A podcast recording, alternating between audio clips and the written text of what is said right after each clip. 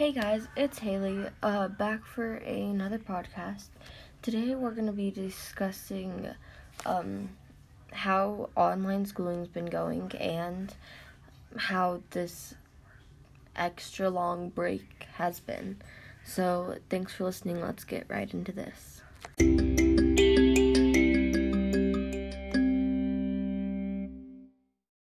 Thank you guys for coming in. Today we are speaking about how online schooling's been going and how this extra long break has been.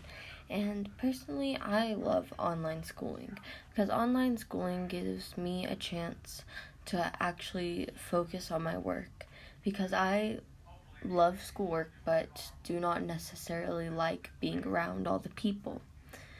Um, so this online schooling thing has been really nice for me and um, I don't live with my family, so um, having this extra long break, I get to stay with them, which has been really, really nice. And overall, it's been a really great time with online schooling and this extra long break.